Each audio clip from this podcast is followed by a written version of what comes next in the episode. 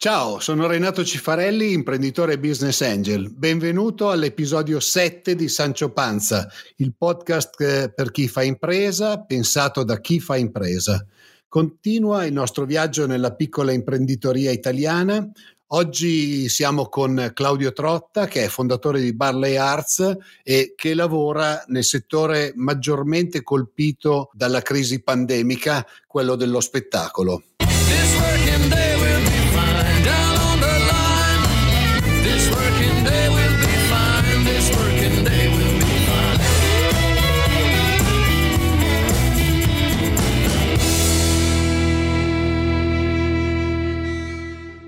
Benvenuto a Claudio Trotta. Ciao Claudio. Ciao Renato, come stai? Io bene, bene. Spero che tu stia bene di salute perché so che il, tuo settore è quello più colpito in assoluto da questa situazione. Claudio Trotta, per chi non lo conoscesse, è il fondatore di Barley Arts, che è un'azienda che si occupa di organizzazione di spettacoli, concerti principalmente, ma non solo, presente sul mercato da un sacco di anni, che naturalmente fa parte di quel settore settore che in questo momento è quello in assoluto più colpito dalla pandemia, visto che è un anno che praticamente non lavorano. Quindi cosa avete fatto voi in questo anno, Claudio? Ma sai, tanto per cominciare è più di un anno, perché è da eh, febbraio, febbraio del 2020 mi pare che si sia dichiarata la pandemia a fine febbraio, se non sbaglio, del 2020. Sì, sì. Una cosa di questo genere. È più di un anno. Esatto. Aggiungo che è ovviamente un settore settore molto ampio che è tutto il settore che io ho definito dello stare insieme, dello spettacolo dal vivo e degli eventi pubblici e privati. Quando parlo di spettacoli parlo non solo della musica, ma del teatro, della danza, del circo, del teatro da strada, delle orchestre che fanno eh, ballo di coppia, delle feste patronali, delle feste enogastronomiche, matrimoni. Mondo, dei matrimoni, eh, degli eventi privati aziendali, di tutto quel mondo che vive quotidianamente del proprio lavoro e che alimenta conseguentemente quotidianamente la vita di famiglie, la vita di persone e soprattutto, lo, lo ricordo sempre, alimenta la vita di chi partecipa a questi eventi, l'alimenta curandone le ferite della, dell'animo, alimenta sicuramente aiutandoli a crescere, a capirsi meglio, a conoscersi meglio, ad avere un'identità, ad avere una, quella che viene usata spesso e volentieri in una parola, in una maniera, a mio parere, non corretta, quella che è la propria cultura, che poi è, da un punto di vista antropologico, il proprio equilibrio. L'equilibrio di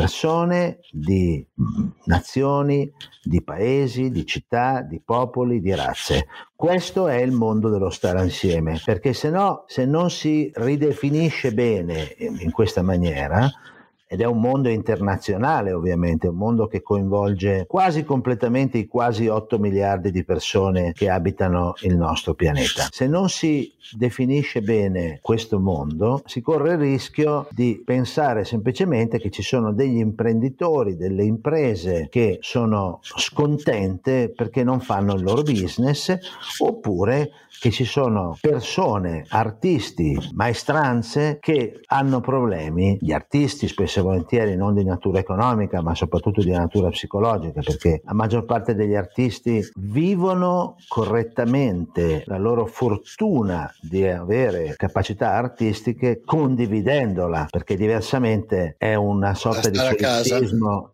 è una sorta di solipsismo che serve a poco. Mentre invece le difficoltà psicologiche sono anche di tutte le maestranze che vivono questa modalità, questo lavoro con una grande partecipazione, con una grande passionalità, con una grande condivisione di intenti, ma hanno anche dei problemi economici seri. Beh, tra l'altro Quindi questo poi, è il, il, mondo. Tra l'altro poi Claudio, eh, se non sbaglio, questo è un uh, sistema di imprese fatto di tantissime piccole imprese che vengono chiamate di volta in volta, adesso faccio un esempio, i fonici nei concerti, quelli che gli addetti alle luci, quelli che affittano i palchi, eccetera, eccetera, sono tutte aziende che fanno un, un certo settore diciamo dell'intrattenimento e che hanno subito questo, questo, fermo senza avere poi nulla da fare perché quello fanno. Ma le, eh, esattamente come stai dicendo tu, dopodiché alcune hanno avuto come dire la reattività o la possibilità di magari temporaneamente modificare la propria attività, che ne so, chi si è messo a produrre mascherine, chi si è messo a, a fare altro genere di, di azioni anche non direttamente collegate alla, alla necessità dell'emergenza sanitaria,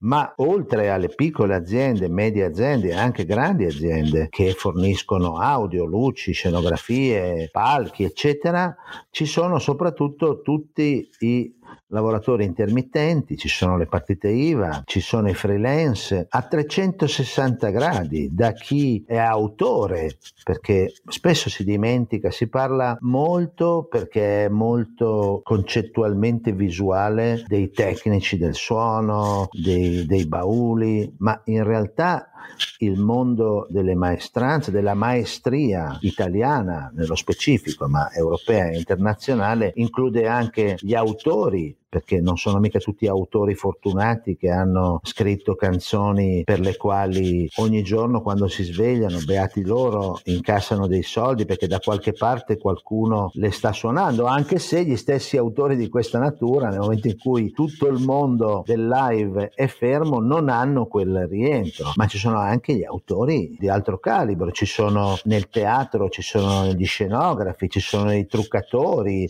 ci sono i costumisti, ci sono tutti quei giornalisti e fotografi e uffici stampa che lavorano principalmente nello spettacolo dal vivo e che sono fermi al palo. Ci sono le società che fanno servizio di controllo e ci sono le persone che lavorano per queste società. Il mondo che non è dietro, perché è un'altra cosa che personalmente non mi piace è questo continuare a distinguere chi è dietro e chi è davanti al palco. Il mondo che è parte fondante dell'intera filiera dello spettacolo dal vivo è un mondo assolutamente dalla A alla Z, dove è un mondo dove oggettivamente la discografia è quella che ha sofferto di meno, la, la radiofonia e la telefonia sono quelle che hanno sofferto di meno, addirittura ci sono alcune società che hanno avuto marginalità nettamente migliori con lo streaming, tanto per dire una certo. cosa. Ci sono giornalisti che non hanno mai smesso di lavorare, ci sono conduttori televisivi che non hanno mai smesso di lavorare, ma il mondo dello spettacolo dal vivo è fermo ed è fermo sulla base di un pregiudizio che è quello che creerebbe assembramento e che sarebbe un mondo non capace di autoregolamentarsi. Ma tra l'altro Però, tu hai fatto delle proposte, se non sbaglio, questo, in questo tema, e, no?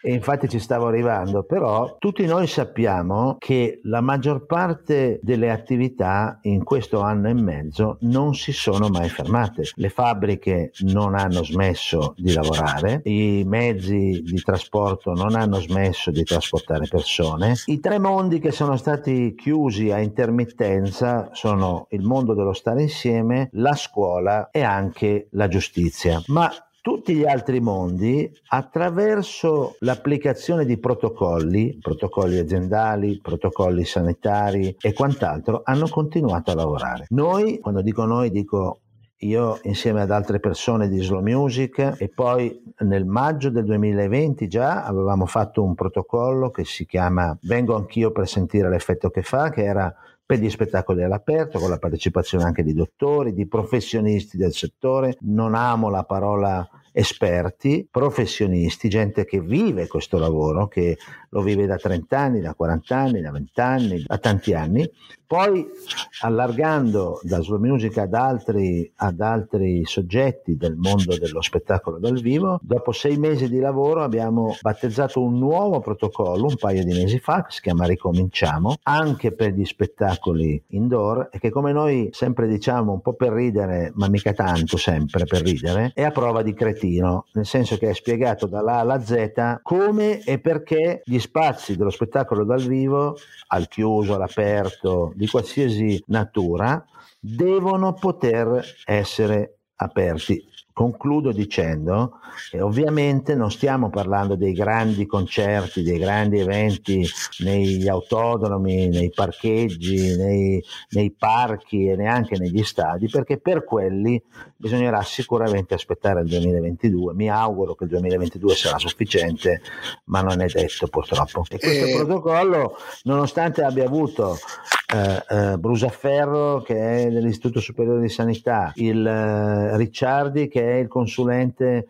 di, di, Speranza, lo stesso Ministero della Cultura abbia avuto da parte loro ampi elogi, non è stato poi in realtà preso Applicato. in considerazione adeguatamente e considerato. Ma tra le altre cose ho visto che all'estero, mi sembra di ricordare a Barcellona, in Spagna e in altri posti, hanno già fatto anche delle prove a fare dei concerti dal vivo sì, Renato, per vedere bisogna... è successo, cosa è successo dopo, insomma, l'effetto sì, che fa, tu. Io non sono favorevole a nessun genere di esperimento, proprio per i motivi che ho detto prima. Tutto il mondo del lavoro non si è fermato e si è adeguato a dei protocolli. Non mi risulta che siano stati fatti esperimenti per mandare le persone in fabbrica, non mi risulta che siano stati fatti esperimenti per mandare le persone a prendere i treni, gli aerei, le metropolitane, non mi risulta che siano fatti esperimenti per andare nei ristoranti quando le hanno aperte, ma e quindi non c'è alcun motivo per cui bisogna esperire sperimentare nulla. Aggiungo che ma bisogna semplicemente applicare dei protocolli. Noi ne abbiamo elaborato uno, secondo noi è il migliore possibile, se qualcuno pensa o reputa di farlo meglio saremo ben disponibili a considerarlo. Ma il tema di Barcellona è un tema che ha creato solo una grande confusione. Ti voglio dare solo queste informazioni. Barcellona si è trovato un concerto con 5.000 persone in una struttura che ne tiene regolarmente 22.000. Queste 5.000 20.000 persone hanno avuto il tampone e hanno avuto delle mascherine FPP2 gratuitamente. L'incasso di questo spettacolo è stato di 80.000 euro e le spese di 200.000. La differenza l'ha messa il governo o, la, o locale o nazionale. È palese che non è possibile immaginare che tutto il mondo dello spettacolo, che lo ribadisco ancora fino alla nausea, non è solo quello dei grandi concerti, non è solo quello dei concerti rock, ma è tutto il mondo dello spettacolo, è il mondo dei piccoli teatri, nelle piccole arene, nelle piazze, nei castelli, nelle ville, nelle, nelle palestre, dove volete voi, nei bar, nei ristoranti e quant'altro, quel mondo è impensabile che possa essere sostenuto con la copertura di questi costi per un anno di seguito. Aggiungo che è una modalità, quella di Barcellona, per lanciare il fumo negli occhi. E perché? Ti faccio una domanda. 5.000 persone che vengono a fare il tampone creano un assembramento. Sì. A meno che glielo fai fare con una modalità distanziata di temporale la mattina, poi dopo se ne tornano a casa, poi tornano al concerto. E quindi a cosa serve? Cioè, ti sei posto la domanda di come faranno con le partite dei campionati europei, la partita dei campionati europei con, hanno parlato di 16.000 persone che avranno il tampone, ma 16.000 persone fuori dallo stadio sono un assembramento. Quindi cosa fanno? Glieli fanno fare la mattina e poi gli dicono andate a casa e poi tornate indietro? E quindi cosa prova questo? E che sicurezza è? Cioè... Ah, probabilmente, probabilmente un po' di fumo degli occhi, come dicevi tu. Torniamo fra, un, torniamo fra un attimo che volevo parlare con te di business.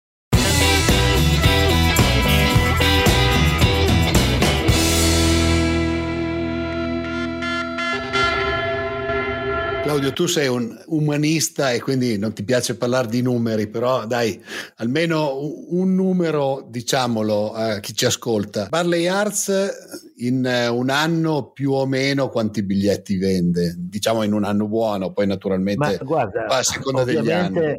Ovviamente ci sono degli anni dove un'attività di questa natura, nel momento in cui tu hai un paio dei tuoi artisti internazionali più importanti che fanno più stadi e magari ne hai altrettanti che fanno delle tournée nei palazzi dello sport, ci sono degli anni dove puoi anche vendere 400-500 mila biglietti all'anno in quell'anno. Però ci sono anche gli anni dove tutto questo non succede e se ne vendono 100-150 mila. Insomma, Beh, comunque è, stiamo... un, è un range. Considera che sto parlando di una società come Barley Arts, che come tu ben sai è una società indipendente, in un un mondo in cui ormai quasi tutto è governato dalle multinazionali, le quali... Sì.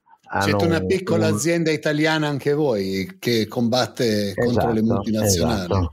Barley è sicuramente un esempio di azienda italiana che combatte contro lo strapotere delle multinazionali, come succede in tanti altri ambiti professionali in questo paese come in altri paesi, credo. Tra l'altro, quello su cui volevo ragionare con te è che alla fine, quando tu arrivi a vendere 400.000 biglietti, vuol dire che sono 400.000 persone che si spostano, che vanno in, magari in un'altra città per vedere il concerto, che vedono luoghi nuovi, che sono da organizzare, che portano comunque un valore turistico molto elevato, perché alla fine la cultura credo che sia qualcosa che muove il...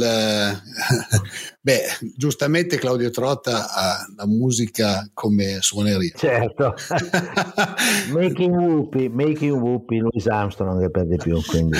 Eh, no, ah, dicendo... Le ho diverse perché ho So What di Miles Davis come quella standard. Poi ci sono i miei due figli con Lagrange e con eh, Hurricane e, e queste Making Whoopi lascio immaginare a te eh, a, chi, a chi sia collegato.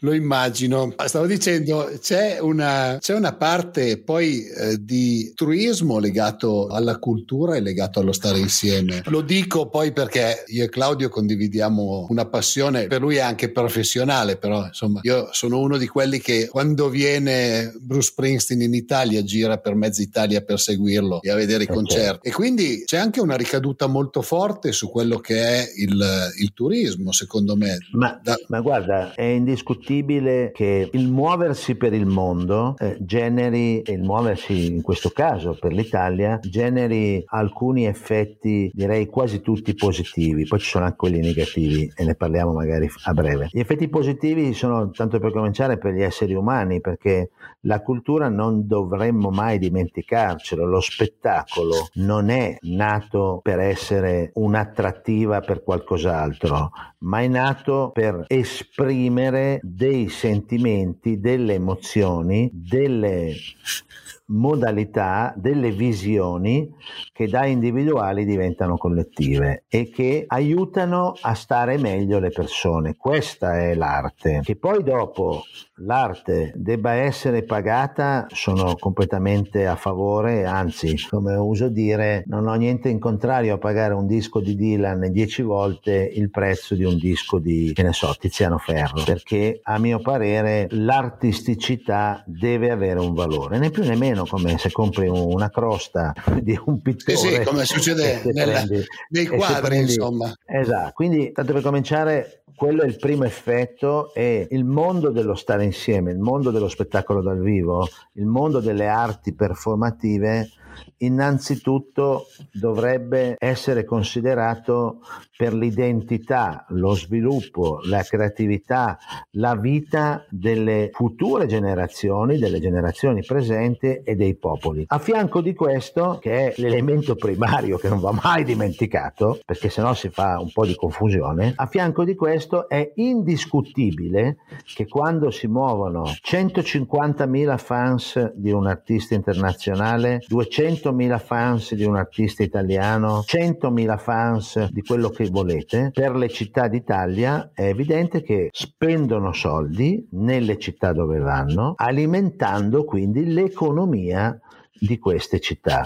Non entro nel merito perché è facilmente intuibile, l'indotto va dal fatto che queste persone dormono, mangiano, viaggiano, parcheggiano, spendono, eccetera, eccetera. Devo dire purtroppo che il piano nazionale di resilienza e di recovery rispetto alla voce cultura ha un'affermazione iniziale che è agghiacciante, cioè il mondo della cultura è considerato in quanto attrattiva turistica e non in sé e per sé come componente fondamentale dell'umanità che poi, e dell'umanesimo. Secondo me è un assurdo perché è vero che io probabilmente vivo in una bolla di appassionati di musica e di appassionati di arte, però tutti gli amici con cui parlo alla fine è vero lo stare in casa, ma alla fine quello che ci manca di più è andare ai concerti. A me, anche per esempio, personalmente, andare a visitare le mostre d'arte, cioè stare un anno senza, senza concerti e senza mostre è una cosa che mi sta creando probabilmente più problemi che non lo stare in casa sempre. Sai Renato, quello che dovrebbe succedere, ma che purtroppo temo che non succederà, e qui riprendo quello che ho detto prima, cioè che l'andare in giro per il mondo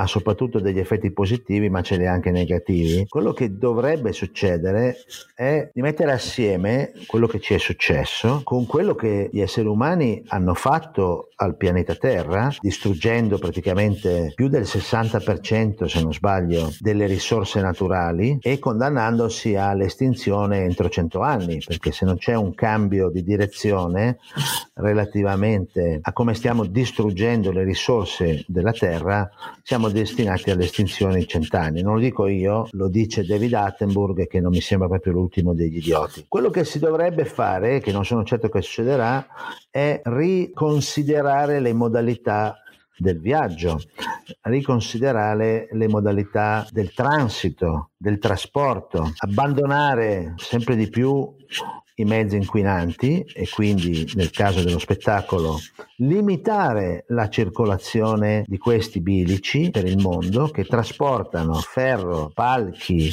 audio e luci che ormai sono disponibili in quasi qualsiasi paese europeo. E quindi che cosa potrebbe succedere? Potrebbe succedere, dovrebbe succedere che le tournée limitino questo esubero di trasporti e in questa maniera generando anche un elemento economico fondamentale e cioè dando molto, fiato alle aziende locali Esatto, il che non significa perdere la propria identità sul palco, i propri musicisti, i propri strumenti, significa semplicemente una parte delle strutture utilizzarle on, in loco. Aggiungo, Senti. significa anche riconsiderare il gigantismo. Da questo punto di vista eh, noi due amiamo un artista che non ha mai fatto gigantismo, si è sempre esibito con una scatola scenica, che è quello che conta, ma senza esubero di scenografie, esubero di luci, esubero di schermi e quant'altro. Gli schermi devono servire, per esempio, perché la gente possa vedere le emozioni sì. di chi sta sul palco. Eh, una cosa, Claudio, proprio di business, io ho l'impressione che il governo tratti sempre un po' il mondo dello spettacolo come accendi e spegni, mentre un sistema come il vostro, parliamo ad esempio appunto di tournée internazionali, va pianificato di anno in anno perché non è che uno dice dopo domani ricominciamo a fare i concerti e post domani a disposizione lo stadio piuttosto che l'artista piuttosto che appunto tutto il booking eccetera. Io sbaglio oppure vi trattano proprio tipo accendi e no, spegni? No, ma è esattamente così, è, hai toccato un punto importante che poi si collega a quello che dicevo prima relativamente ai protocolli. Le riaperture devono essere irreversibili. Nel momento in cui si riapre con un'applicazione un protocollo e senza limitazioni di capienze insensate, le capienze devono essere determinate relativamente alle modalità delle strutture stesse, alle dimensioni delle strutture, alle modalità di vendita dei biglietti, alle modalità modalità di accesso, alle modalità di movimentazione dei flussi delle persone, di sanificazione, di igienificazione, tante altre cose che spieghiamo nel protocollo. Quando si riaprirà in questa modalità dovrà essere irreversibile. Cosa significa? Che fatto salvo che si torni tutti in zona rossa, per intenderci, non ha alcun senso che gli spettacoli possano accendersi e spegnersi a seconda del giallo, verde o quello che è giallo, arancione o quello che è. È insensato, tu l'hai spiegato bene, aggiungo che questa modalità non dà nessuna sicurezza al pubblico, non dà nessuna garanzia al pubblico, non dà possibilità all'impresa di prendere impegni seri verso nessuno, è un circolo chiuso. Sì, in questo paese, e non è una novità, caro Renato, il mondo dello spettacolo dal vivo è considerato intrattenimento. La parola intrattenimento non sarebbe neanche brutta perché quando vai a un ristorante e eh, mangi e c'è magari della musica in sottofondo, c'è qualcuno che suona del jazz, quello è intrattenimento e va benissimo. Peccato che la rappresentazione artistica, essa sia musicale, teatrale, danza o tutto quello che vuoi, è un'altra cosa, non è intrattenimento, è espressione artistica. Questa cosa purtroppo fra il governo Conte e il governo Draghi non abbiamo visto nessun cambiamento di nessun genere, si è continuato a non capire o a non voler capire. È evidente che tutto questo è inaccettabile e non può più essere accettato. Infatti, come ricominciamo, abbiamo scritto una lettera durissima proprio al Presidente del Consiglio, a, al Ministro Franceschini, al, al Ministro Speranza, al Presidente della Repubblica, chiedendo che questo modalità venga abbandonata e chiedendo peraltro spiegazioni a tutta una serie di comunicazioni che si sono, si sono accavallate, che francamente non comunicano molto perché sono talmente confuse che sono incomprensibili. Peraltro non si parla quasi mai di spettacolo dal vivo, ma si parla di altro. Quindi purtroppo Senti, sì, hai ragione. In questo caso non, non mi fa assolutamente piacere. Senti, un'ultima domanda. Io di solito faccio una domanda sulla gestione dei talenti in azienda. Invece tu credo che nella tua vita abbia avuto una difficile gestione dei talenti degli artisti, perché così a naso ho, ho come l'impressione che molto spesso non siano persone facili da gestire.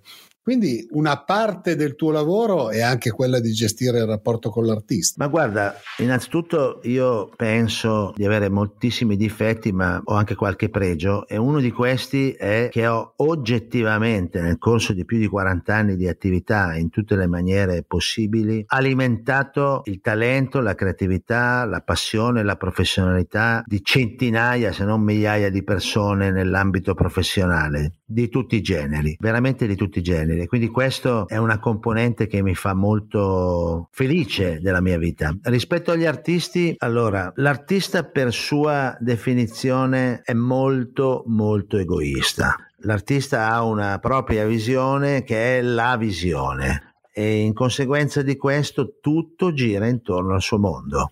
La maggior parte degli artisti hanno bisogno di conferme continue, ma in questo senso qual è l'essere umano che non ne ha bisogno? Però diciamo che loro hanno questa possibilità di averle salendo su un palco e facendosi pagare. Noi magari non possiamo salire su un palco perché non abbiamo quella capacità e non abbiamo nessuno che ci paga. Quindi non so se ti ho risposto in maniera adeguata. No, no, però... no, ma la risposta, la risposta, è del tutto adeguata perché eh, visto che si parla sempre di gestione, hai detto chiaramente che è una, è una parte difficile perché se, se, tutto gira intorno al suo mondo, eh, facilissimo entrare nel mondo dell'artista non deve essere. Bene, ringrazio Claudio Trotta, il fondatore di Barley Arts, per questa chiacchierata. Eh, spero di rivederlo prestissimo per lavoro suo e per eh, passatempo mio, anche se è un passatempo la passione mia. Ciao Renato, a presto. Vi ricordo il nostro sito che è donchisciottepodcast.it dove potete trovare i link per iscrivervi gratuitamente al podcast di Sancio Panza, ma soprattutto